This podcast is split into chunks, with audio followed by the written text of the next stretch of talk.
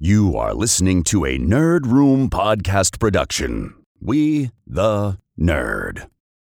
Bunch of nerds.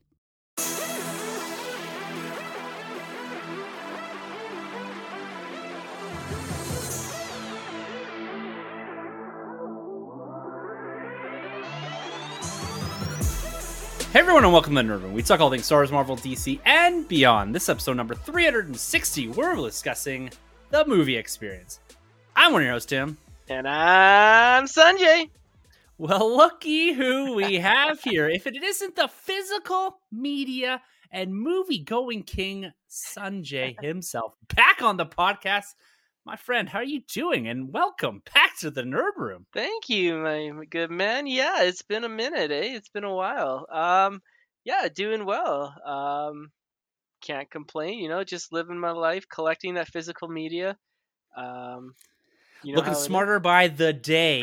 As That's all the gray hair and the glasses Yeah. because I can't see as well anymore. But uh, we'll go with that.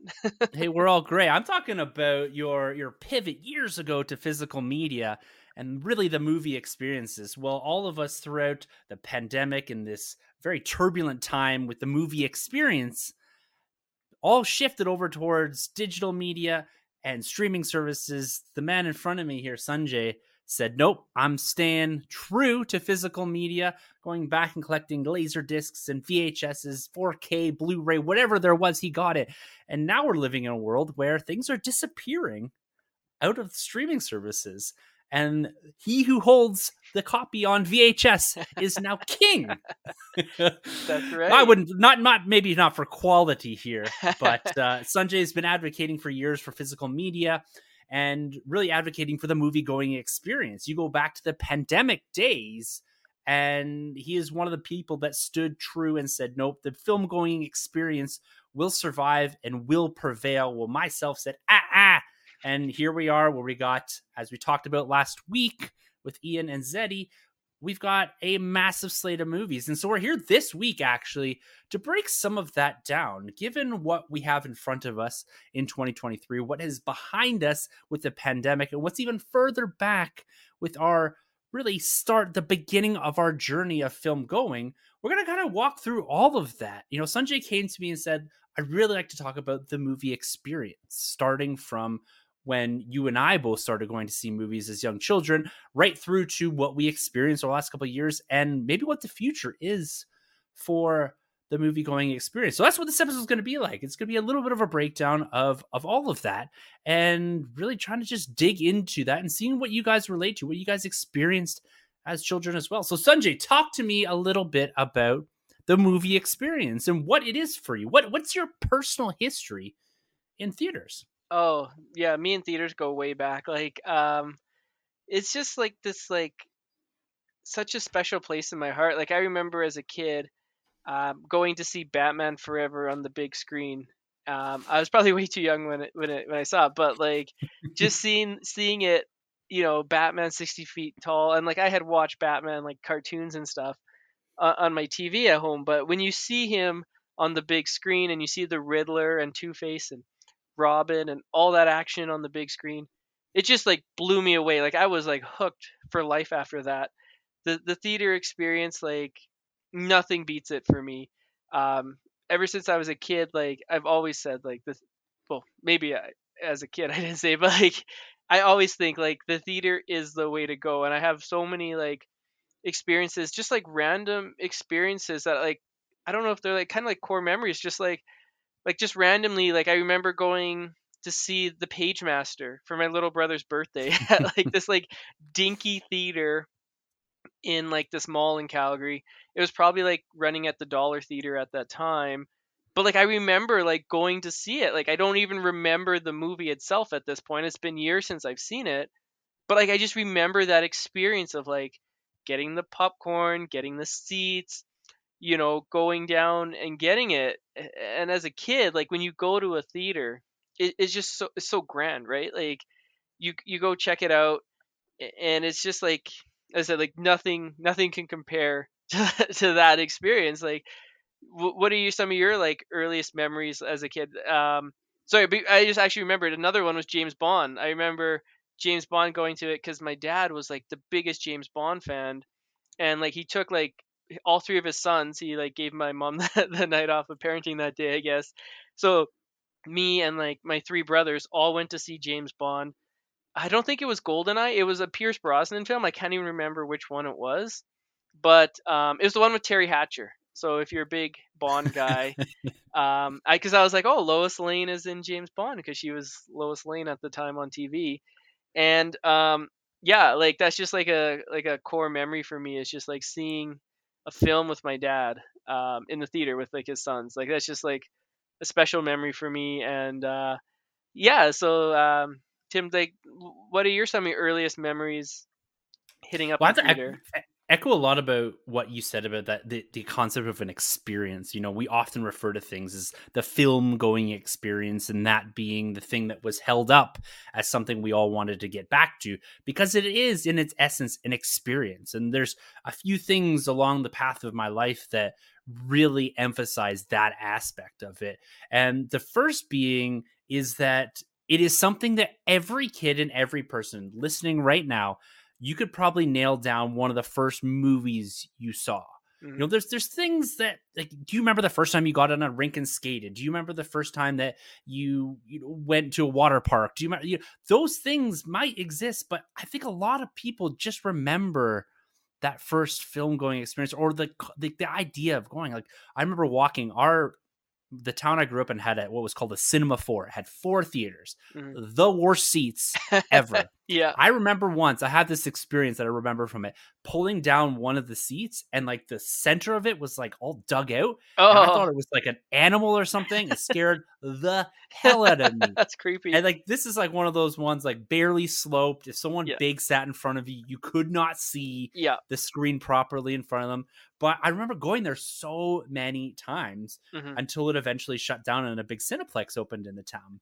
Yeah. And the things that I remember from there, I remember in 95, 96, 97, when all the Star Wars movies were coming out and the posters I remember.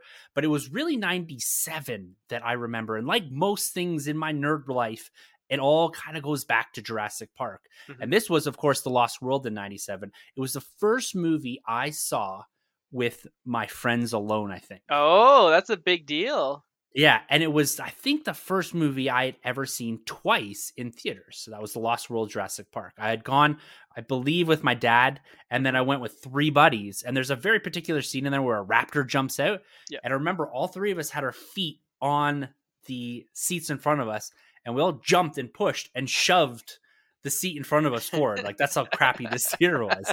But like that lives in my brain as an Yeah. experience. Right. And then as I was a little older, again coming back to Jurassic Park, three at this point, I can't remember what year that came out in 2001. I mm. was, I believe in, I was in middle high school, late high school. I don't know where I was, but my dad and I went and saw a double feature of Jurassic Park 3 and King Kong. Oh, And like the original ate- King Kong? No, it was like the new Peter Jackson. King Oh, Kong. okay. Yeah, yeah.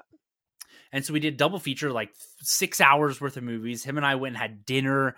We had the popcorn, we had the food. Went and Mhm. saw Jurassic Park three, and then what? Or and then King Kong. And it was just a whole day Yeah. made up of that. And like my dad and I have this connection through film, and particularly through like Back to the Future and all that. Mhm. But we always made time to go and see particular movies. I think we went and saw Jurassic World together as well. And so Nice. I had this like beautiful link with my father, similar to you, Mhm. about just going out and watching and experiencing these films. And so, like you, it it is just just this beautiful experience that lives on. I just took my daughter to her first MCU movie this past weekend. We went and saw Guardians of the Galaxy, and it was an experience for me. Like that movie is an experience in itself. Like I cried like three times at it. I'm trying, yeah. trying to hide it from my daughter. Like yeah. yeah, like there's something in daddy's eye, don't look. yeah, no, it's just just just dust and all that. Yeah. And I've always said with the theaters too, it is the last place on planet Earth today that Mhm. you go and do one thing. You don't pull out your phone. but you, you don't shouldn't get up pull out your up- phone. You should never. you don't you don't go and have a pee or you shouldn't go have a pee. Yeah. And you go there to do one thing. You go there to watch a movie. Think of think of everything you do every day in life. Yeah. When you jump in a cab, when you go sit down for a dinner, when you go talk to friends, your phone's out. There's something going on in the TV. You're conversing with someone watching a hockey game at the same time. Mhm. You know what I mean? You're never doing one thing. You're driving and listening to a podcast. You're never doing one thing. The experience you get in cinema, you're doing one thing. And I love that three hours of the break from the big world. Well put. And so that that's that's kind of where the experience is. And like a couple years ago, man, you remember talking to this, talking to me about this, like the COVID experience, and I was like, ah, I'm never going back. I don't consider any single film I watched in my basement on my big screen an Yeah. experience. Yeah, it, it's just different. Like you talk about Wonder Woman eighty four, it came out and like everyone watched it opening day because it was like it came out like in December of COVID, like at the height of COVID and the restrictions. So like everyone that watched it that I know watched it at home, and like there's just no, it's just I mean quality aside, like I think it's a decent film. I I don't think it's as good as Wonder Woman like the first one, but like there's no like cultural Im- implant or uh, imprint um for for that film you know like it just like even if it was didn't live up to expectations there's still like some culture like uh imprints of like films like that like spider-man 3 we all saw it like in theaters we all saw it Mhm. together we were all kind of let let down uh at, at the same time but with wonder woman 84 like i feel like um as well like it kind of played a part in how we received that movie because we Oh, weren't in a big theater. We weren't with like people that we didn't know. You know like sometimes there's a there's some scenes in there where you know people would have like cheered or like laughed at or you know you would have had like a communal experience. And i think it would have been better received if that movie had played out in theaters as opposed to everyone just watching it at home by themselves. Hmm Well, and like another example, and I have a long history of this movie, but I think playing it in theaters, and that's Zack Snyder's Justice League, it would have played different. Would- like you said, it would have had a different imprint on society if it had played on the big screen. Yes, I don't want to sit for four hours in a movie, but nonetheless, I think it would have. It would have. The experience would have been different. Like you think back to like the Force Awaken experience, Mhm. the Endgame experience, the Infinity War experience, like all those are a lot of those recent experiences. But you go back even further to the Avatar stuff and and Titanic and all of that. Like there's a massive imprint on society and on pop culture because of those films and the experiences that people had. Most people, to be honest with you, 1997 can tell you when and where they saw Titanic. Yeah, Crowfoot Theater with my whole family. Uh, elementary school. I was in elementary school. I still remember it. Yeah, I went with my my dad, Yeah. my buddy's mom, and my buddy. We're the only four people in our neighborhood who hadn't seen the movie. And one Friday night, we're like, "Well, I guess we're all going to see Titanic." Yeah. My dad and I, not Titanic, going to watch together kind of guys. yeah, But I went. I remember who I saw that movie with. yeah, and yeah. like Avatar, I was alone Mhm. when I lived in London, England. I went and saw it because I was like, "Ugh, everyone's seen this movie. I guess I should go see it." Yeah. popped on the 3D glasses in this giant theater in London, England. Like Uh-huh. I remember, you remember those experiences. I couldn't tell you the first time I played baseball or anything like that. the first concert I even really went to. Yeah. But like in some people could with concerts, but for Mhm. me, it's always like I can tell you when and where the very specific things with with movies, and I bet you a lot of people can. So you mentioned experiences, and you know we're you know talking about the movie experience. To me, one of the best experiences in a theater is that opening day, when you go in, everyone has expectations. No one knows if they're gonna enjoy it or not yet. Like no one's seen it. It's like kind of this like secret. Like you feel special that you're the first people in, in your city that you get to like see this movie. So there's the anticipation, there's the build up, you know, th- there's just like this like electricity in the crowd. Um, you know, they used to do it on the midnight showings on Thursday at midnight, and, and then they moved it now, so that it keeps getting pushed back. So now it's like Thursday midday, and even like some movies are Wednesday. Mm-hmm. Where, where do you stand on this? Do you wish they would go back? I mean, they they would never go back because it makes too much money. But like, do you kind of? I kind of miss the just the Thursday at midnight showing. Like, it was a true commitment to get your ass to a theater and watch it at midnight. And like, you know, I, I they they shut it off before I started working. You you know, so maybe like Mhm. I would be less inclined if I was still like having to work and go to a midnight showing. But like when I was in university, like I'd have no bones about like Oh yeah. I'm just gonna, you know, I'll just get the notes. You know, I'll just skip like my first class and like I'll go to a midnight showing of The Dark Knight, right? Like, do, do you miss? I, I kind of miss that. Like, I, I don't know. I, I doubt they'll ever bring it back because as I said it makes too much money. But like, what are your thoughts on that? I to be honest with you, right now in life, and you probably are similar to Yeah, between work it- and it- kids yeah. and family. There's no chance I'm No. going to a midnight.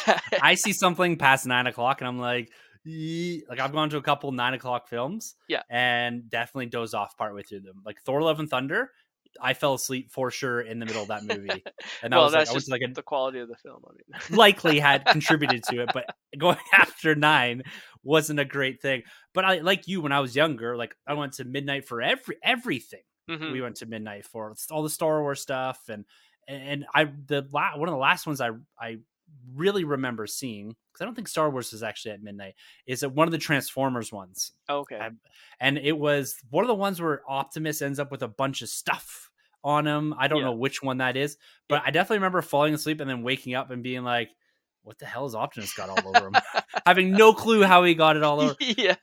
And so the Midnight Experience, it was cool Yeah. for a period of time in my life. hmm Now I I really like that Thursday eight o'clock showing time, and I think a lot of it is because generally you get fans in the theater and you're experiencing it with like-minded people. I think that's the cool part of it. Like Mhm. Endgame was like that. The Force Awakens was like that. You get the gasps in the theater at the start of or at the end of Infinity War. Um, and so those were experiences opening night, that Thursday window. Mhm. Now I just don't have the time to do it. And I get jealous of people that have already seen The Flash, Yeah. that are at least fan screenings that don't really exist in Canada. hmm And so I'm I'm kind of of two minds. I like the early showings and I like the fan experience with them, but realistically, am I ever going like it took me three weeks to see Guardians of the Galaxy. Like I was like one of its biggest supporters in 2014, and here I just saw it. And so I, I like the idea, Mhm. but and I like the idea of like fan screenings and all that, but I'm never gonna get to them. Like, uh, is that something that you still would consider is a midnight movie? Because if so, you're Oh. a crazy man. Well, you know, it's funny because like um if you know like I live right next to a theater. So like it's a 5 minute drive for me. I can like pretty much see it from my house. So um with with the new apps that they have like the Atom app in Canada where you can just pick your seat like 5 minutes before, you know, 10 minutes before a movie and just scroll up to it. Um I actually did that for Babylon. I was supposed to go at 9 and if you've seen the movie it's a 3-hour movie. I was supposed to go at 9, but then my kids were like having trouble like settling down and so I I pushed it off, and then I ended up going to the 10:30 showing or 10:15 show, and like I went to it, and like that was a three-hour movie, and like so it wasn't done till like one, in the morning. Oh, But I was like I was like riveted to the theater because I love that movie. I think it's like one of the best films of last year. So I think if the movie was good, you know, I might like bite the bullet. You know, maybe take a vacation day the next day and, and do it. Like if the Flash was only a midnight only show, I might I might bite the bullet and do it. But it would have to be something special. Like it Mhm. wouldn't just be like, oh, this new film's coming out. It's like, yeah, it would have to be like something that really like had my interest to do the midnight show. Otherwise, I'd probably just say, you know what, I'll I'll just go on just go on the Friday or on- the weekend or whenever, you know. well, that that's changed a lot because if you go back to the years of the MCU pre kids and all that for us, like we were Mhm. midnight for all of them. I remember going for our friend's wedding down in Mexico, and that was right around when Iron Man three came out, and we're like sprinting to the theater to see that before jumping on a plane to go to Mexico. And so, how how have your habits changed? You know, we've we talked about the midnight showing. Now that we have kids, and now in a post and pre COVID world, Mhm. where does where does your habit go? Because like for me, I've gone to I'm going to see this on Sunday night or Monday night or something like that. Like I Mhm. rarely will get to the theater on opening weekend proper. Like I won't be counted in the domestic opening weekend box office because I go so late on Sundays or I go Monday morning or some or Monday afternoon or something like Mhm. that if I have the time to do that. So my me sprinting to theaters is a thing of the past. Like, are you still going? Like, as the Flash comes out here in a couple of weeks, I might make an exception for that. Yeah. But like, are are you still going to the theaters to hit that opening weekend, or are you a bit more kind of relaxed about? I'll see it when I see it. Um, I'm actually pretty good on opening weekends because of that Thursday at like you know sometimes they'll show it at six even or eight. Um, so for Black Adam, I I did go see that opening day. It was a Thursday. Um, Shazam two, I can't remember. I did see that opening day. Um, even Morbius, I saw opening day actually. you go. Yeah, I had to go Morbin time. For me, it, it's just because it's so convenient because the theater's right there, Mhm. and I can just get tickets like once the kids are down. I'm like, okay, well, I'm just gonna go, you know, or like even like um, you know, I'll just be like, all right, well, I'm gonna go to, you know, let my wife know like, okay, I'm gonna go to the movie on this Thursday, and then she'll just put the kids down by herself. So like, because the theater's right there, it is like pretty easy for me to go. But if the theater was like a 20 minute, 30 minute drive or something, it, it would be a little bit tougher for me to make that. But because it is right there, you know, if it and like for all the DC films, I've seen them. I think pretty much. Just trying to think opening day for pretty much all of them. Um, yeah, even like Birds of Prey, like that was pre-pandemic, but I did see that opening day.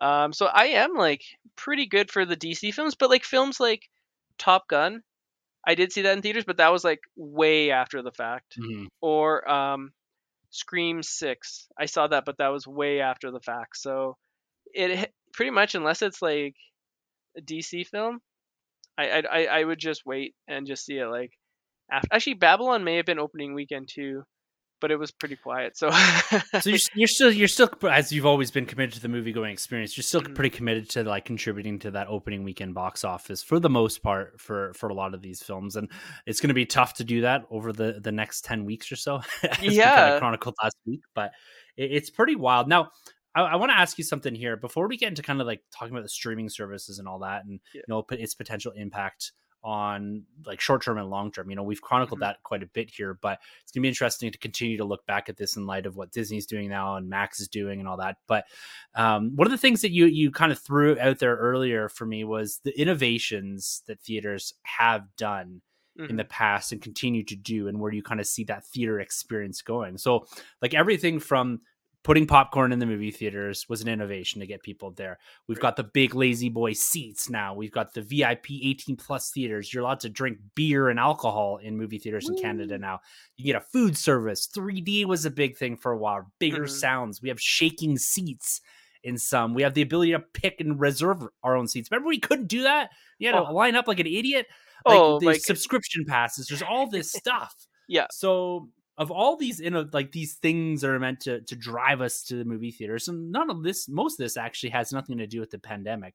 A lot of this is just kind of gimmicky things that are meant to make or enhance the experience around it and keep people going back. So of all those things i mentioned which one's kind of your favorite?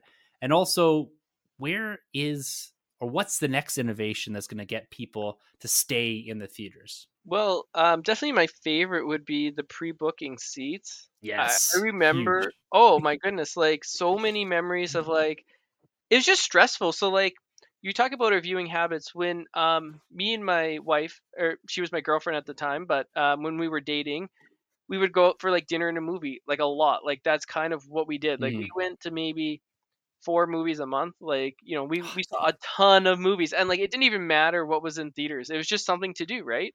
Something to get out of the house and so we'd just be like, "What's playing this week?" oh, that looks kind of cool. Okay, we'll go see it. And um, so you go dinner and a movie, you'd get the seats, but it was so stressful because you could never time it correctly. no You'd either go there, rush through dinner, you'd go to the slam, you know, run to the theater, and then there'd be like the theater would be empty, and you're like, oh great, why did we, you know, rush? Or you take your time at dinner, and then you get there, and you'd have like two seats at the front, and the theater would be packed, Mm. and then you'd be like, ah man, like you're trying to like spot out. I remember one time I had to ask like a couple to move one seat over because like they were like you know, there was like a space, two people in a space, and I was like, just like move one over so that we could sit here. Um, but yeah, definitely like the pre-book, like uh, as well. Like I remember with Spider-Man three that came out, and you know we talked about it like opening day and like seeing it as a as a collective. I remember I, I like skipped all my university classes because I wanted to be the first one to be there and so I sat there all day. I got my tickets, and they're like, you know, this movie doesn't start for like seven hours, sir. And I'm like, no, Spider Man is my jam. You know, the first two Sam Raimi films, like I love them. Like they were so like key to like my childhood and and growing up. And so like I was like I sat there all day and then I was the first one in line and I got the seats and then it was such a such a disappointment after watching that.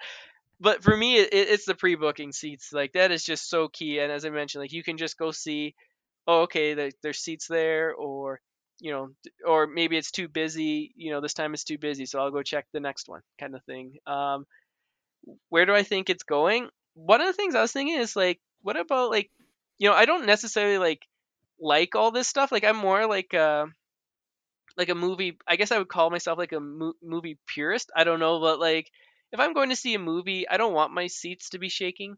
You no, know, like no. that seems just kind of like gimmicky to me. Or like sometimes they'll have like, you know, so the the screen would be so big you miss some of the action because it's so big. Like you got to like turn around and check it, and then you're yeah. like up to the left, up to the right. Yeah. yeah, yeah. So like you know these innovations, like some of them like I think are pretty cool. Like the seats and like the food is pretty good. I've never gotten food or like been to the 18 plus theater or like drank at a movie. I feel like that would just make me tired, to be honest with you. Um, but uh, you know, maybe like virtual reality, like headsets or something. Like you know, we talk about 3D and um, how that's kind of like you know, like you immerse yourself in the movie. I could see like something where it's like maybe like some virtual reality, like augmentation goggles, where you see it and it's like better 3D, so it's like you know it feels, or maybe you can like you can grab it and you can move stuff. So like if there's a scene where actors are talking, maybe you could like grab like a shrub and like move it, or you know I don't even know, but or you could like change the lighting or something. That's just I, I could see that. Like, what do you think? Like, what's your favorite innovation that they've come? I mean, well, it's it. There's just been so many in the last, I'd say, decade. Like a lot of those things I, I rattled off there are relatively recent in Canadian theaters. Mm-hmm. And I got a funny story about drinking alcohol in a theater. So, like you, I rarely do it because then you end up having to go pee and all that kind of stuff. But right. the first time they allowed it, this is theater here, the Chinook. It was traditionally kind of the big theater in the city. Now it's not so great, but it's good, yeah. you, you go up, and I remember I was up with my youngest daughter and my wife. They were going to see a Disney movie or something, and I was peeling off to go see a a one of the MC movies. This was mm-hmm. I don't know. This before is maybe let's call this like six seven years ago. Okay. Anyways, you walk up and there's this booth there and they're selling beer. I'm like, what is this? Because it used to be behind like a VIP wall. You yep. could only drink in this one little spot and you weren't allowed to take the booze into the theater. Right. It's like, this is amazing. So I went and strutted up, grabbed a Bud Light or whatever it was. I walked into the theater and I got this tall can of Bud Light, crack it open and I'm sitting in this big theater, mm-hmm. MCU film full of families, and everybody is staring at me like I am some idiot who brought in alcohol. What a degenerate! exactly, but people booze. were like, and I don't think people like understood it at that point in time. And yeah. I'm kind of being like, this is allowed. Like I bought it out there. yeah. And, you need like, like a I'm, sticker or something. Yeah, because well, like as a teenager, which I'm sure you did, we used to sneak booze into the movie theaters all the time. And, I, I never did. I never did that. Oh, no. Oh, I like. I remember going to see. I wasn't even a teenager. I was in university. Like going to see like The Hangover or something. Oh, okay. Yeah, I can see at a comedy that. Yeah. That, yeah, and yeah. so like it, like silly stuff like that. Yeah. But this one, I was by myself, just ch- drink, and I drank it as fast as I could and shoved it underneath the seat. And I was like, enough of this. I'm Never tired of being judged. Yeah. But the alcohol, I'm like, all that. I can. The idea of the 18 plus is, is kind of cool. I've been to a couple of those where you can order food and you just push a button and it comes type thing. Cool. It, but again, it's gimmicky. It doesn't really enhance the overall experience. Mm-hmm. But the pick your seat, I'm with you there. That's like my favorite. I remember as not as not as far back as 2015, I think, for The Force Awakens. When you booked, that was one of the first movies you could really do that with. I was like, oh yeah. my god, we get to uh, reserve all the seats, and and now it's just common. But that wasn't a thing. I remember lining up for things, and I remember going and buying 2005 my tickets for Revenge of the Sith like three weeks in advance, and then like yeah. tucking them in a safe spot and then going to the, the I remember pulling up the day they were released and yeah. buying those tickets and having the little stubs That's cool. and then hid them away until the movie debuted. And yeah. so yeah, the picking your seats, I'll sometimes it'll be eight thirty or it'll be eight o'clock and I'll be like, I'm going to see an eight thirty movie, and I'll mm-hmm. book my seat like right then and there as I'm like on the way, and then hop in, boom. It, it makes life so oh, much simpler. It's so good. You uh, mentioned the Chinook Theater. Um, just as a quick story. Like we saw The Force Awakens, and I don't know how, but you managed to pick up like thirty tickets for us. Like you we used to buy them in everyone. 10, 10 people swaths because you're only like I would buy them, my wife would buy them, and then I'd buy another round. Yeah, like that was crazy. Like I don't know how you guys pulled that off because that movie, the hype was so big for that. we were like seconds, and it was during like Super Bowl or something. And oh no, no, it wasn't a Super Bowl. I don't know what it was during. It was election. oh, it was an okay, yeah. election here in Alberta. Oh, and I remember it's like we were on and boom, got, like it was such an experience just doing that, and it, it was it was awesome. I think the mat biggest we ever did, I think, was either the Force Awakens or Rogue One. I think it was Force Awakens, about thirty. I think it was thirty-two tickets we ended up. yeah, buying. that was crazy. That was such a fun time because there were so many people that we knew, and like everyone went, and like even people that I don't think they were like the biggest Star Wars fans, but it was just like an event that it like was you, a huge event. Yeah, yeah.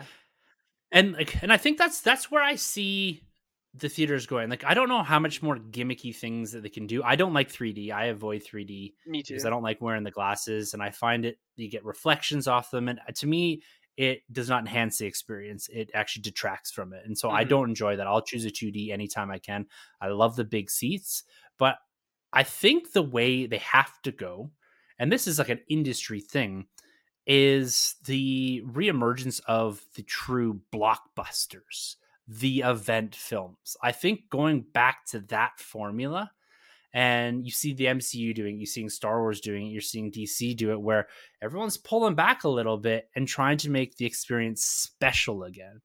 And I think that's the next innovation is actually reverting back to those late 90s, those early 2000s, where we only and you know it's never really going to be where we get less but it's more the films that go to theaters are the event films the flash the batman endgame star wars you know what i mean? Like these films the, the top guns avatars stuff like that. Like we can't continue to go down a path where we get four or five mcu films a year or you know when we're getting a star wars film like every single year. It just there there almost needs to be a, a reflection back and a re acknowledgement of like the true blockbuster. Like this line of movies we got coming out this year i think is a consequence of the pandemic a bit. This is kind of our last year of everything shuffling together.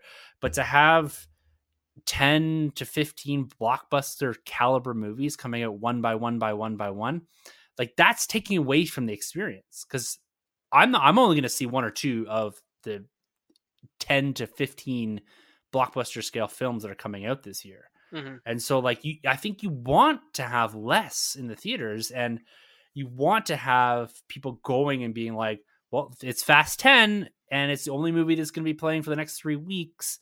Let's go check it out because it looks kind of fun, right? But I'm going to wait and say, no, no, no, I'm, I'm not going to do this. Maybe I'll do Across the Spider Verse. Or if I just wait another week or two, Indiana Jones 5 is, you know what I mean? Like, they're just too much. And so I think like the innovation is actually going back to the experience. Yeah, no, like you, you brought up some good points. Like it definitely seems like that's the way it's going. Like you look at films like back in the day, a film like Wedding Crashers made like a hundred. mi- I don't know if it did, but like made like close to hundred million dollars. It was just like this like small comedy, and you don't really see that anymore. Even like some of the like superhero films, unless they're like, you know, the big event films. Like you look at a film like Shazam two. I thought it was perfectly fine, perfectly you know reasonable superhero film. It wasn't didn't blow the doors off. It didn't reinvent the genre. It was just a double. In, t- in baseball terms, it wasn't a home run. It was a double. and back in the day, you know, those doubles would make 200 million. And this this movie made less than 60 million. Yeah. You know, like you look at some of the other films that made less than 60 million, like superhero films, they're all really bad or like really poorly received. Shazam 2 wasn't. Like critically, it was okay. It was middle of the road. Audience wise, it was pretty good. So but it wasn't an event. You know, it was just like here's Shazam 2. And and I think a lot of people were just like, you know what? I could go see it. Like I like the first one, but I don't need to see it in theaters. You know, like I'm just gonna go wait to HBO Max when it comes out on HBO Max. And, and you look at like some of the the movies you mentioned, like making the event, the event film. It's kind of like interesting the way theaters are going because like w- when COVID hit, you know, we were like, is, is our theaters even going to come back? And then Mhm. you got these like big movies that like got released. One of them was Spider Man, and you look at the box office gross of like the opening weekend, and it's like, oh, theaters are back. You know, like this is a healthy weekend gross when you add up all the top 10 films. But then when you look at the numbers, 91% of the box office of that week was just Spider-Man. So Mhm. like you're getting like big films, but is that really healthy? Like you you go look at like some of like the big events like Avatar, Spider-Man, Top Gun, and you look at like the theater, they're playing at like four o'clock, 405, 415, 430, 445, 5. And it's just like constantly like just one film that just like takes over the whole theater. And it's it is like phasing out the low budget, the indie films, the medium sized movie, Ben Affleck's Air that came out, like him and Matt so good. I watched that. I watched that last night. Is good. yeah, I really liked it. I see. I didn't even see it in theaters because like it's on was- Prime for free night now. Yeah, exactly, right? Like I was like, well, I could see it, but I'll see it for free for Prime. You know, but but like the the times weren't that great. I think it was playing at like nine o'clock, just like one day, just like one time, like nine o'clock. Like there was no option to see it. So I think that's a little bit concerning of like cinema. Like if we keep going down this path, and I think like we kind of are because like cinemas and theaters need to make money, right? So they're gonna Mhm. play the ones that are making money. So just like the way that like the audience is evolving and their tastes are evolving and their choices are evolving. Like I can see a time with like you have uh say like a 10 theater cinema and say like a Star Wars movie comes out. I could see like you know down the road that's playing in 9 theaters or 8 theaters, you know, and like the other two theaters are just like other random movies, Well, I- you I- know? I wonder, and like that's interesting. Kind of, it's an it's a nice like juxtaposition to what I was just saying about this idea of the importance of of event films. But Mhm. uh, the event films have to be supplemented or supported by, or I guess really the event films support all these other films that are coming out and going to to the theaters. But if I'm being completely honest with you, and like this is a question I want to pose to you, is like, do those smaller films will they continue to have a place in in theaters? And like for me, I was never going to in any scenario ever going to go see Air in the theaters. And it's not because I didn't want to see it or I thought it was a bad film or, or the quality of it or whatever. None of that factored into it. It is for two reasons. I don't have the time and it's not a film that I'm willing to spend the money on, the $20 to go and see when I know it's going to be dropping on a streaming service. And I didn't know it was dropping onto Prime, but I saw it on Prime for free with our delivery service. Yeah. And I said to my wife, we have to watch this because I've heard really good things about it. Mhm. So it's, it's kind of a balance there too, because I probably I might not have ever even seen the movie if it was if I didn't have that exposure to it through a streaming service. Mhm. And I you know, maybe if it dropped on Netflix someday, I don't know if I would have ever seeked it out and rented it. And so for me as a film goer, and I'm not like a diehard, gotta see everything, gotta experience it all type thing. I'm kind of a pick and choose my battles, but I'm seeing more of those smaller films because of streamers.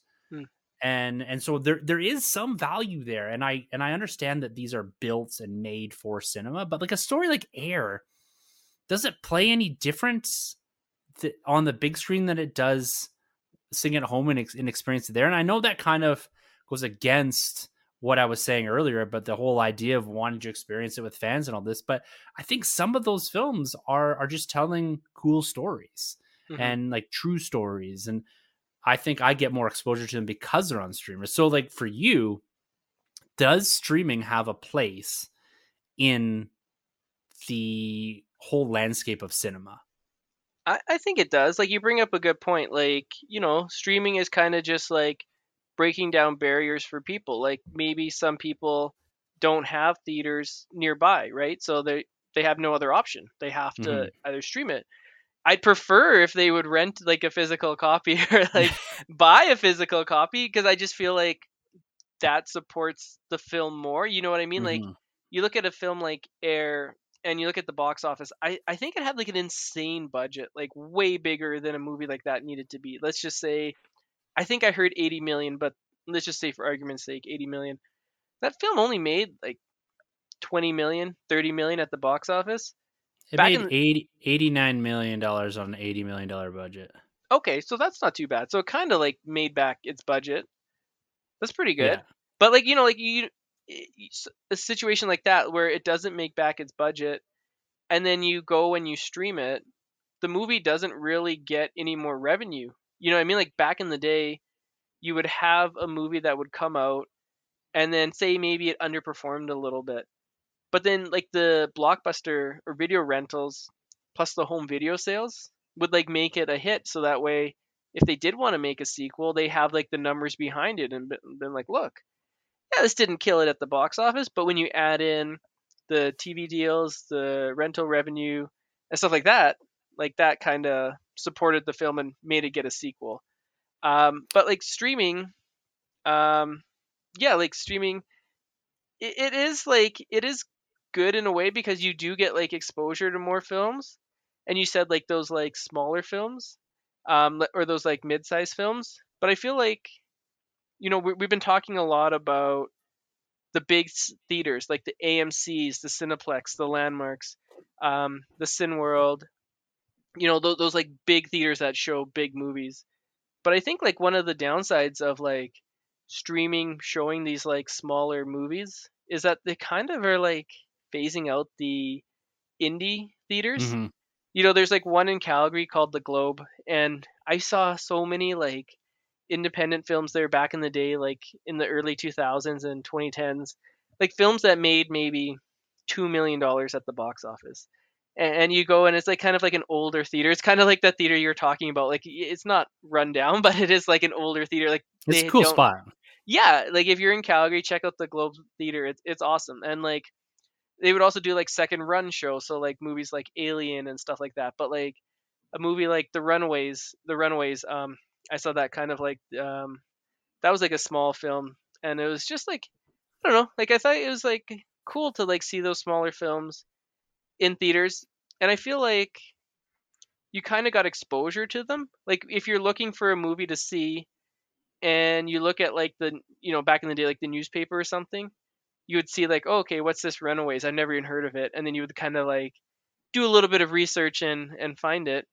Now i feel like with so much stuff like going straight to streaming or like quickly to streaming you don't really have a chance. Like so many movies that like i'll look at lists of like the 10 best rom-coms of the last 10 years i haven't even heard of like five of them or six of them you know what i mean? I'm like and i'm like oh that sounds really interesting i'm gonna i'm gonna look to watch it and it's like it's on netflix or it's on amazon prime and stuff it's like okay well i was gonna buy it but now i'll just watch it for free you know what i mean like um yeah It, it, it's interesting. There's a couple things I want to I want to touch on there that you Yeah. yeah kind of had light bulb moment when we were talking through and and we're gonna well I'll get back to kind of the marketing aspect of it, but I just want to revert back to some of your comments based on on the streamers and the independent movie chains and because Mhm. I used to always like going to those the like the Globe here and a, f- the few others that show some cool stuff. But what's really killing them is the streamers. One gobbling up some of the rights to these movies, Yeah. and two the likes of Disney and a few others that don't let their movies go into these independent things. Mhm. Years and years ago, my wife and I tried to put together a charity event, and we wanted to show a Disney movie, a Marvel movie, a Star Wars movie, something like that, right? That Mhm. would inherently just get people to come. We really tried for Star Wars, and we approached a few places, and they said we can't get the rights to Disney movies. right They just don't let them go. Mhm. And for whatever reason, Disney holds their catalog very tight for showing them like you could rent a a theater and I think play your own Blu-ray, but you can't have a promoted event based around a Star Wars movie unless it is explicitly sponsored or you have the direct permission from Disney, which is never going to happen. And so that's what's killing. Like you immediately for those movie chains, if you take Disney out of the picture, you take Pixar, Disney Studios, Star Wars, Marvel, right? Like all the Fox stuff immediately gone, and that's Yeah. like half of your movie catalog. You Oh. still have access to WB and Universal and stuff like that, but that's what's hurting those chains. And then you start to layer in the Amazons, like Amazon produced Air, right? So wouldn't would that movie ever saw the light of day? Who knows if Amazon didn't buy it? Two, it's never going to go to an independent chain because it goes straight from the money making big chains directly onto Amazon Prime. Mhm. And so it's kind of interesting in that aspect aspect is that the that the studios are really killing that because the idea of direct to consumer is to pull people directly from the theaters back over to this service.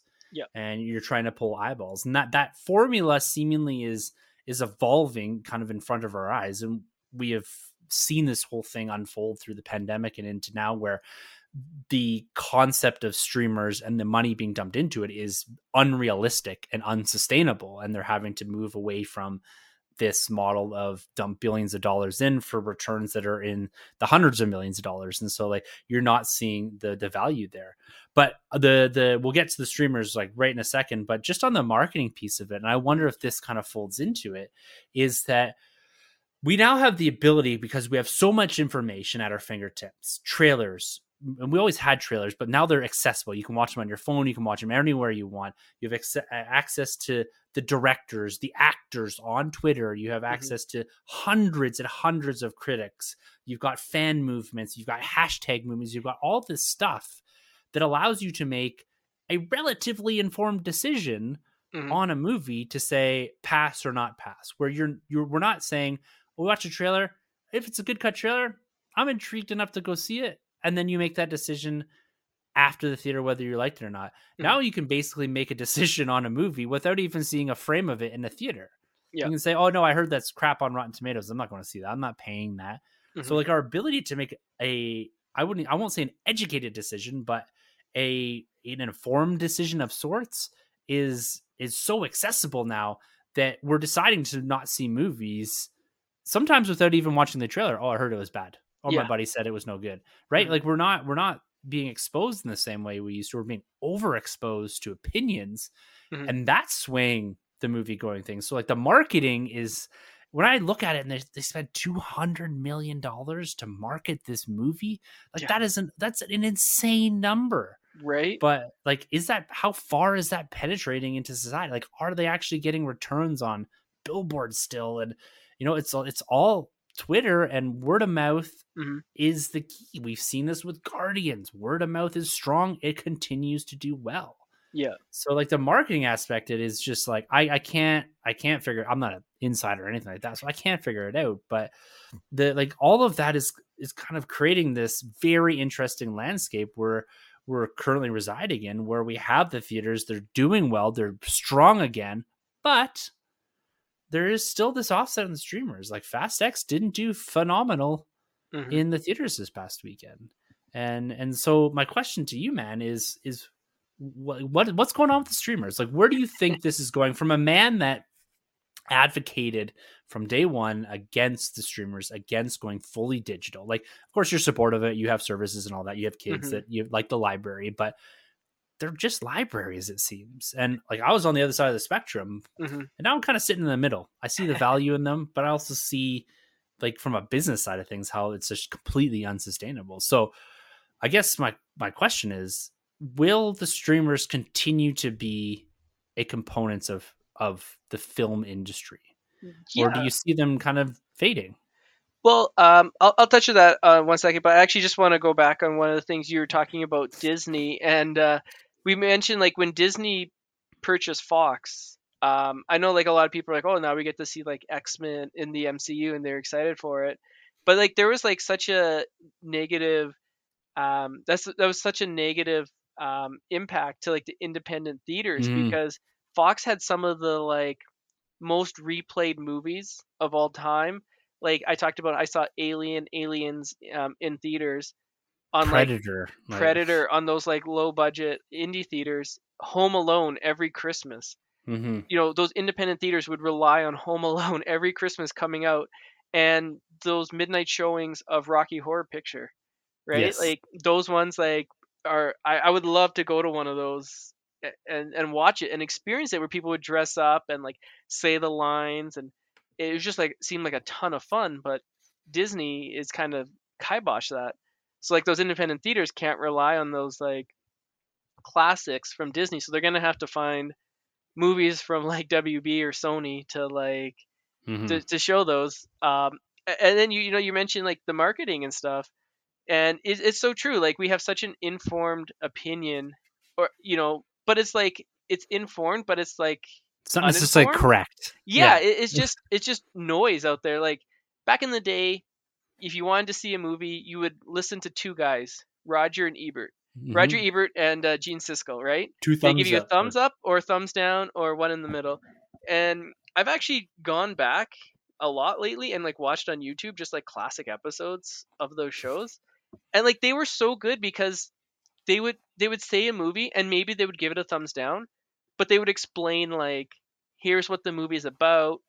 And a lot of times they'd like both give it a thumbs down but like they would talk about it in such a way that it would like pique my interest that i would go watch it. It wasn't just a number. Like if they were doing the rotten tomatoes uh you know counting method it would have a score of zero because they both gave it a thumbs down. But like that doesn't tell you anything.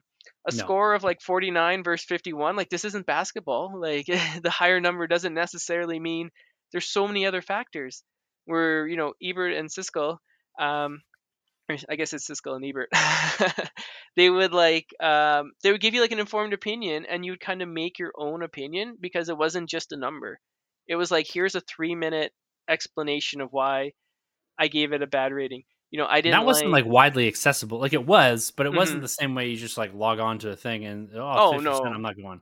Right. Yeah. And, and like, and that's like, it's an aggregate of all this. And, and that's why like cinema score, I think has become super important where Mhm. it's like Carlos explained it to me one time. It's just like a bunch of questions are asked and it's based Mm-hmm. on those. Like, would you recommend to a friend? Would you come see it again? Oh, okay. These type of things. Right. So it's Mhm. not just like a yes, no, Mhm. it's a it's it's like it's a lot more gray and there's like it's there's things built into it and so like cinema score seems to be the way to go when it comes to, to that stuff but then you, Mhm. you log it on twitter and it's like this is garbage this is amazing this is the best Yeah. movie ever made this movie is dumpster fire like it's it's so hard to you know we've always expressed like go and see the movie like Yeah. have an opinion yourself but but I, I feel like like sometimes like like it's just like the public persuasion like goes so quickly like a film like i mentioned morbius or shazam 2 didn't have the greatest opening weekends but then like everyone that was like the conversation of those films was how bad the box office those Mm. opening weekends were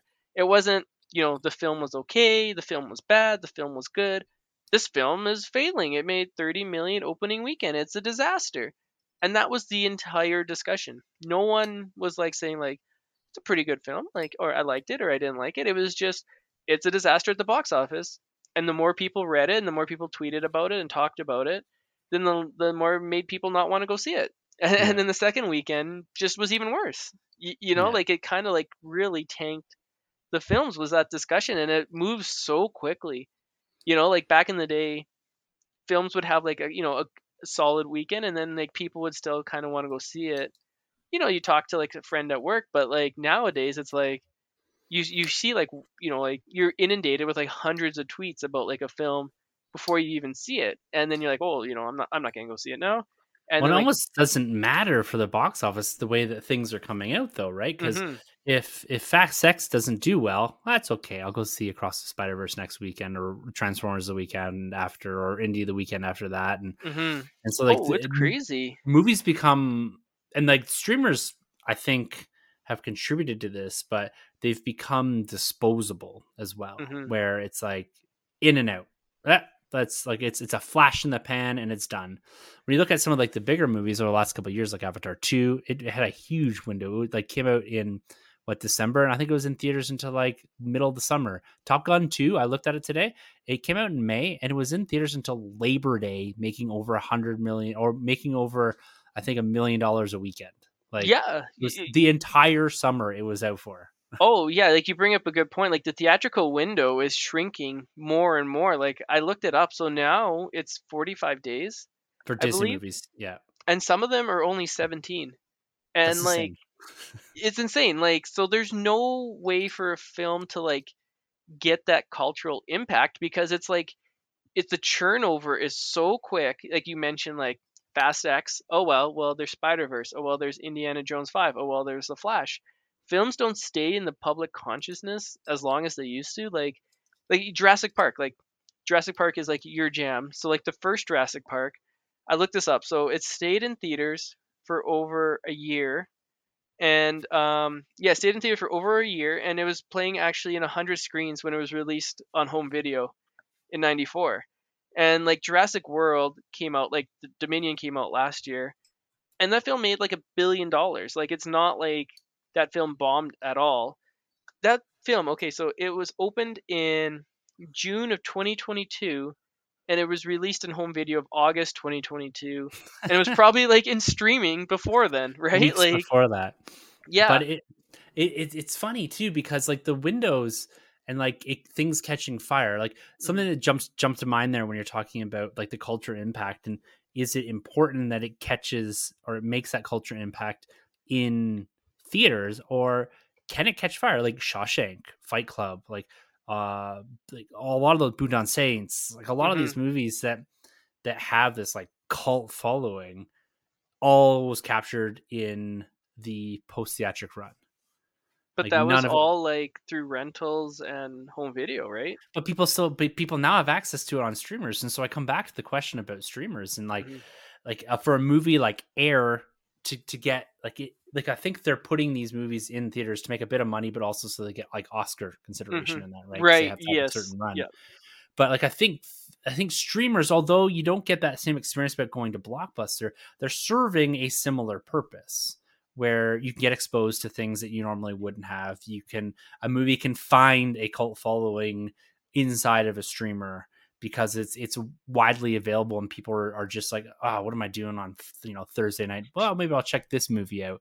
And so like I think the streamers they have a purpose and I think they will serve as a purpose, but like more fundamentally it seems they are your digital blockbuster videos, your digital Rogers videos where like I think this idea of them spending billions of dollars on Lord of the Rings shows and Mhm. Star Wars shows and Marvel shows, like I think like that's really going to be scaled back, and we have to kind of accept the streamer for for kind of what it is, and mo- like most fundamentally, and it's a library that you have access to.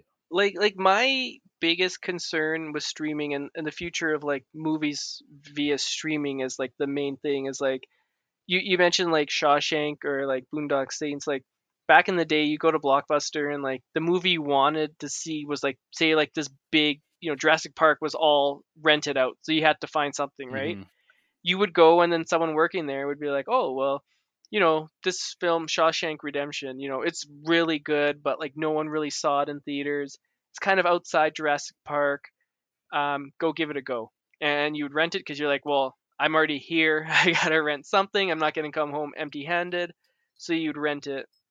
With streamers, there's like an algorithm, so you kind of only like Mhm. watch what you watch. So you would never like be tempted outside your comfort zone. So like first off, Jurassic Park would never not be on a streamer, you know, like it would never be sold out. So you say, okay, I'm gonna watch Jurassic World Dominion and you would watch it. And then it'd say, okay, well if you like that, let me suggest these movies. And then they would suggest Fast and the Furious, for example, or Jurassic Park five or you know, but they would never sh- suggest well, you watch Jurassic World, now you're gonna have to watch. No, now I suggest you watch Shawshank, right? Mhm. Like you would never be drawn to that. Where I feel like, like a movie like Shawshank would kind of just live in obscurity. Like it would be so hard to like change the public opinion of like a movie like that nowadays. Like if that came out in theaters and it did poorly, and then it came out on streaming, like like I mentioned, like the turnover, it would just like get trampled by like the next big thing. It would be like Just too much stuff. there's Like, just so much stuff. Yeah, like it's so hard, and like you, you talk about like we're talking about just movies, but like think about TV shows too, right? Oh yeah. Like like you're like okay, well I'm gonna watch this TV show or this TV show or this TV show, so you would just watch the show, or then you you'd like watch the movie, and it would just like the algorithm would just tell you like what to watch. So it's it's like a library, but it's not like there's no librarian, there's Mhm. no curator It's an to say, AI. like- yeah like that's all it is it's just like it's an algorithm that says well you watch this Hello, Tim. You would like this. yeah well and, and like that's fine like if you want to just like watch stuff like not everything has to be like just i mean i don't know like it's, it's fine like if you're just gonna like watch what you like and then that's it but like if you wanted to like kind of grow as like watching like independent cinema or world cinema or um, you know, just like the different kinds of like cinema like out there. Like I feel like like like theaters and cinema is like like movies are like this big thing where like when I was like growing up I used to think like if it's not a big Hollywood blockbuster, the movie probably sucks. you know, and like I don't think like that way at all. Like now I'm like like watching like all these like different films from like around the world and like different varying budgets and about different topics. And it's not just about like action films and stuff. And it's like because like I've been exposed to this, like I feel like richer. I, I don't know, like that might sound like pretentious, but it's like it's like if you go to like a restaurant and you only eat like chicken at nuggets. well like, like if you just like only go to McDonald's for example and, and then someone like says like hey what's a what's a good restaurant to eat? You're like oh McDonald's.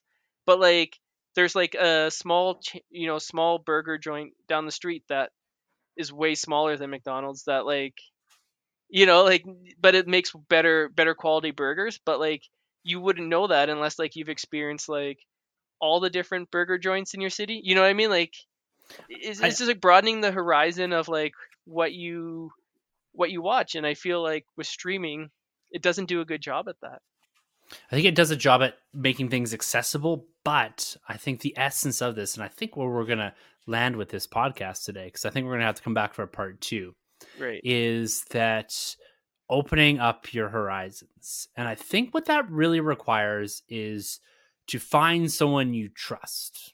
A guy like Sanjay, a guy like Carlos, people that ex- no seriously though, Yeah. people that experience these things. Our friends at Vigilante 1939, they everyone they're kind of going out and finding these little these little films, or they're really invested in like you going back and and trying to find things of old that you missed and I think it's really about finding someone that you trust and trust in that space to try to help guide you through this because like we've mentioned the noise on streamers the noise in the theaters the trying to recapture some of those things from your youth or it's always going to be difficult and you're always going to run yourself up against time but i heard air was good i saw it on the streamer and i watched it Mhm. I would have never really gone to it otherwise. And so there there's this kind of this purpose behind all this is trying to just really look back at what our experiences were, what provided the foundation, specifically kind of for you as you've grown. Like I've kind of devolved as a movie and, and you've really refined and evolved. And so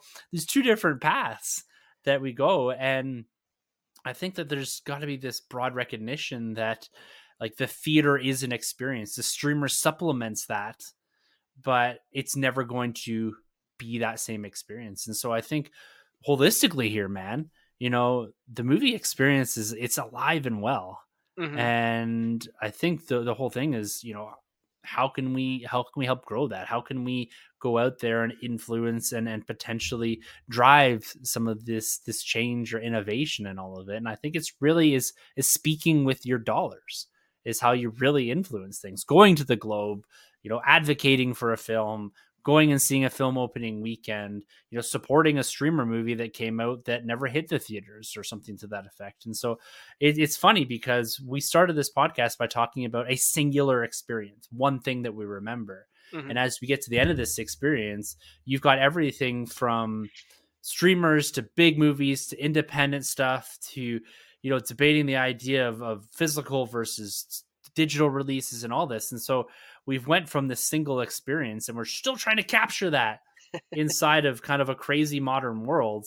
And and that's the thing i think that we got to hold on to guys is is really trying to capture that experience is that cinema is it's still alive. And i had an experience with guardians this weekend. It was the best cinematic experience i think i've had since either the batman or or endgame. Like it was just Mhm. like a sat down i watched it and it was just an experience.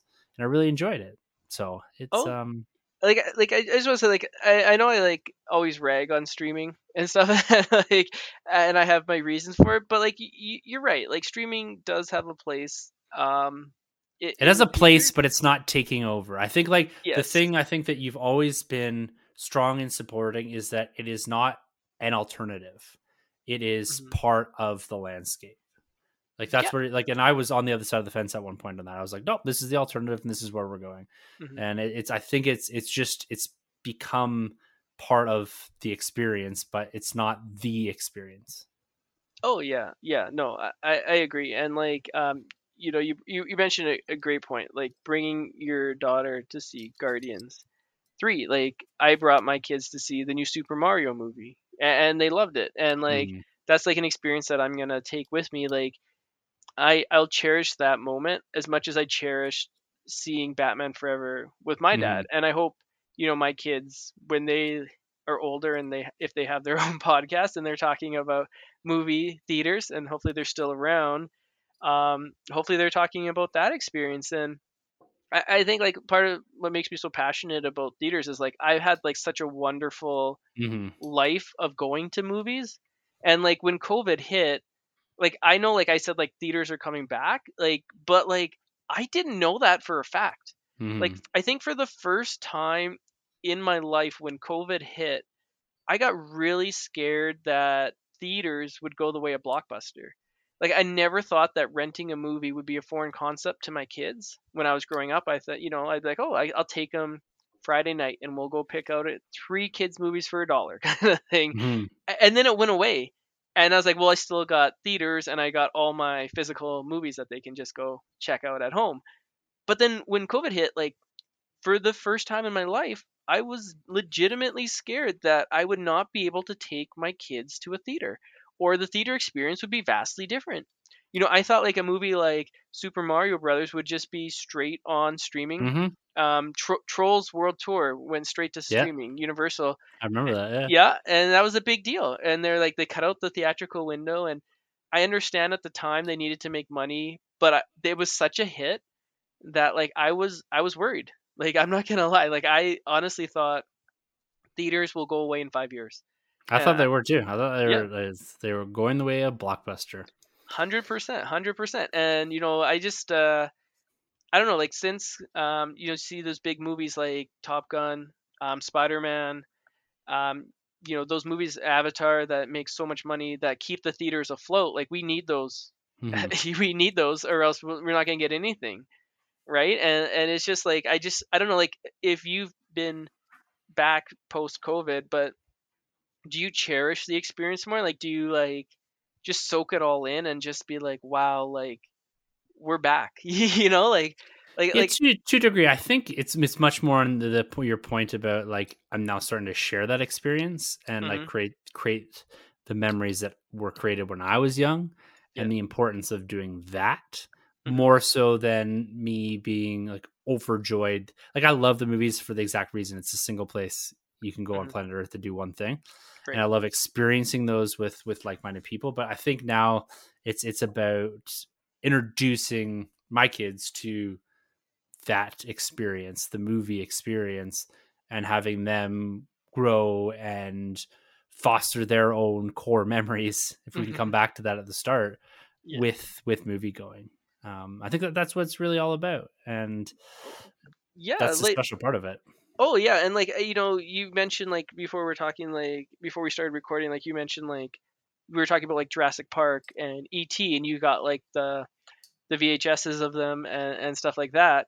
Um, but like that's such like a core, you know, like important movie to you as a kid because you you probably saw that as a kid, and you know, and it just like grew with you that you had to like like I bet you can't wait to show your kids those Oh, yeah. movies, right? Like you have like this passion and you just really, you know, you just that the day you show them that movie, it's gonna be like one of the happiest days of the year for you. It's gonna be like Christmas when you when you show your kids those movies, and, and I feel like you know if, if you get that in in streaming, like I feel like it wouldn't like capture the imagination as much as like going out to a theater. Like I feel like when my kids see a movie streaming, it, it's in and out, you know. Well, but like, they don't even s- sit and watch the whole thing. Like it's Yeah. like pulling teeth. like, oh, do I have to finish this movie? like, Well, it's just up and playing and doing different things, and so it's it's it's not the same experience, and it and it becomes disposable, like that Yeah. experience, right? Like, eh, it's on the couch, but you know, I don't feel like doing this anymore. But it, uh, it's content. That yeah. that's all it is. It's just ones and zeros. Where it's just Hmm. content. Where it's like, okay, well, I'll watch this movie. It, it didn't grab my attention. You know, and it's not just kids. It's like people people now, but it's like didn't grab my attention within the first five minutes. What else do we have? Or exactly. Let me check my phone and then you miss it and, and you know the film gets really good and then someone asks you how was that film you're like i don't know it was okay it was fine i didn't like it kind of thing where just in the past you in the theater you mentioned you can't check your phone or you shouldn't check your phone and if you do i'll be like what are you doing buddy but What is your Tom? You can't be a Tommy texter. yeah exactly right or or a, or a talker and, and you know we, we we talked about the good stuff of theaters but like there was some bad stuff you know eh, we mentioned like the bringing out the phone the talking the texting Again, it's like You know- loud people, smelly people. Like, or, or like you go to a people. horror movie and people are laughing when there's like a scary scene that like and it just like wrecks it for you you're just like never experienced on. a horror movie in, in theaters. Oh, you should. It's so good. Like when you Too get afraid. to see a truly epic, scary movie, and, and that we're talking about like the experience of people, but when you see like a scary movie in theaters with a group of people, and people are gasping and people are nervous and it's quiet, you can hear a pin drop, and then like this like jump scare happens or like this other scare, like the killer comes out. It, it is so much more effective Oh, I'm seeing sure a it is. horror movie in a theater full of like random people I mean, seeing it at home is great too, and I watch, you know, at home a lot. But when you see it in the theater and you don't know what's gonna happen, and the person next to you jumps and spills their popcorn and stuff, it's just it adds it, and you know, and, and not even just horror films, but like Endgame, like that thing was like, That's Like, the best movie going experience I've ever had in my whole life. yeah, like that thing was crazy. People were cheering. It was like it was like a sport sporting event. like, 100%. it It was, was like unbelievable. Right, and and if that if that movie had been delayed by a year, Ugh, what a s I I'm so thankful that that came out before COVID. right? Like that would have completely changed how that film. I don't know what Disney would have done because there's no way they would have just thrown that free on Disney Plus. That that was like a three billion dollar movie. There's no mm. way they were gonna do that, but it would have been delayed for like a long time, Yeah, and shoves everything back, but right? it's all about that, all about that experience, brother. Well, let's let's let's call it there. I think you know Yeah, we, that was we got a lot out there, and we'd love to hear, you know, anyone else's opinions on on their first movie going experiences, their memories, and and kind of some of the stuff we discussed here. We kind of took a, a meandering route from from the beginning to present, and and here here it is. We lie with the the movie going experience. So Sanjay, it's been great having you back on the pod here. I'm really glad we got to kind of sit down and chat about about Yeah. movies. So uh tell people what you're doing now, man. Like can people still find you online? Are you still kind of just poking around? What are you doing? I'm literally know, dabbling dabbling my uh, thumbs and everything. I'm in uh, once in a while in the uh, delayed offside podcast talking hockey. A uh, little sad that my Flames didn't make the playoffs this year, but I had to wait till the Leafs were eliminated from the playoffs before I could come on the Nerd Room, or else I'd never hear the end of it. So um, I'm also on Twitter. Um, I think uh, at Sunjabi, you can find me there. Um, and I'm, you know, I'm really like, as I said, like I'm really like kind of trying to watch d- different kinds of movies, and I'm still buying movies like they're going out of business. I'm, I'm single-handedly supporting the uh, home home video market right now. Home video market, the the the rental market, the uh buying back old VHS tapes. Something you're doing Oh, well. VHS tapes are so much fun to like, The best. I right? them. Like I love them too, and you know, you kind of like brought up laser Laserdisc, and now I own 20 Laserdiscs. So thanks, Tim, for that. I'm, uh, they're I'm, they're uh, coming back, baby. yeah, we're gonna we're gonna single handedly bring them back in, in the city of Calgary. So Absolutely. Yeah, yeah, brother, you're you're an OG, OG of the the Nerd Room podcast. It's awesome having you on here, and I'm looking forward to to chatting with you again. And for me, my handles at the end of the episode for Twitter. You can find everything that I do over the nerdroom.net. And if you want to hit us up and have a discussion about this, Twitter or uh, email at the nerdroom at gmail.com. And that, guys, thanks so much, Sonny. It's been a pleasure. So I guess with all of that being said, for the Nerd Room, I'm Tim. And I'm Sanjay. Thank you guys so much for entering the Nerd Room. This has been a Nerd Room podcast production. You can find our hosts Tim and Carlos on Twitter at the NerdRM and CDN Caped Crusade R. For more content from the Nerd Room, check out the nerdroom.net and the Nerd Room YouTube channel. Don't forget to subscribe to the Nerd Room on iTunes, Podbean, Spotify, wherever you plug in. Use the hashtag WeTheNerd to keep up with the latest from the Nerd Room.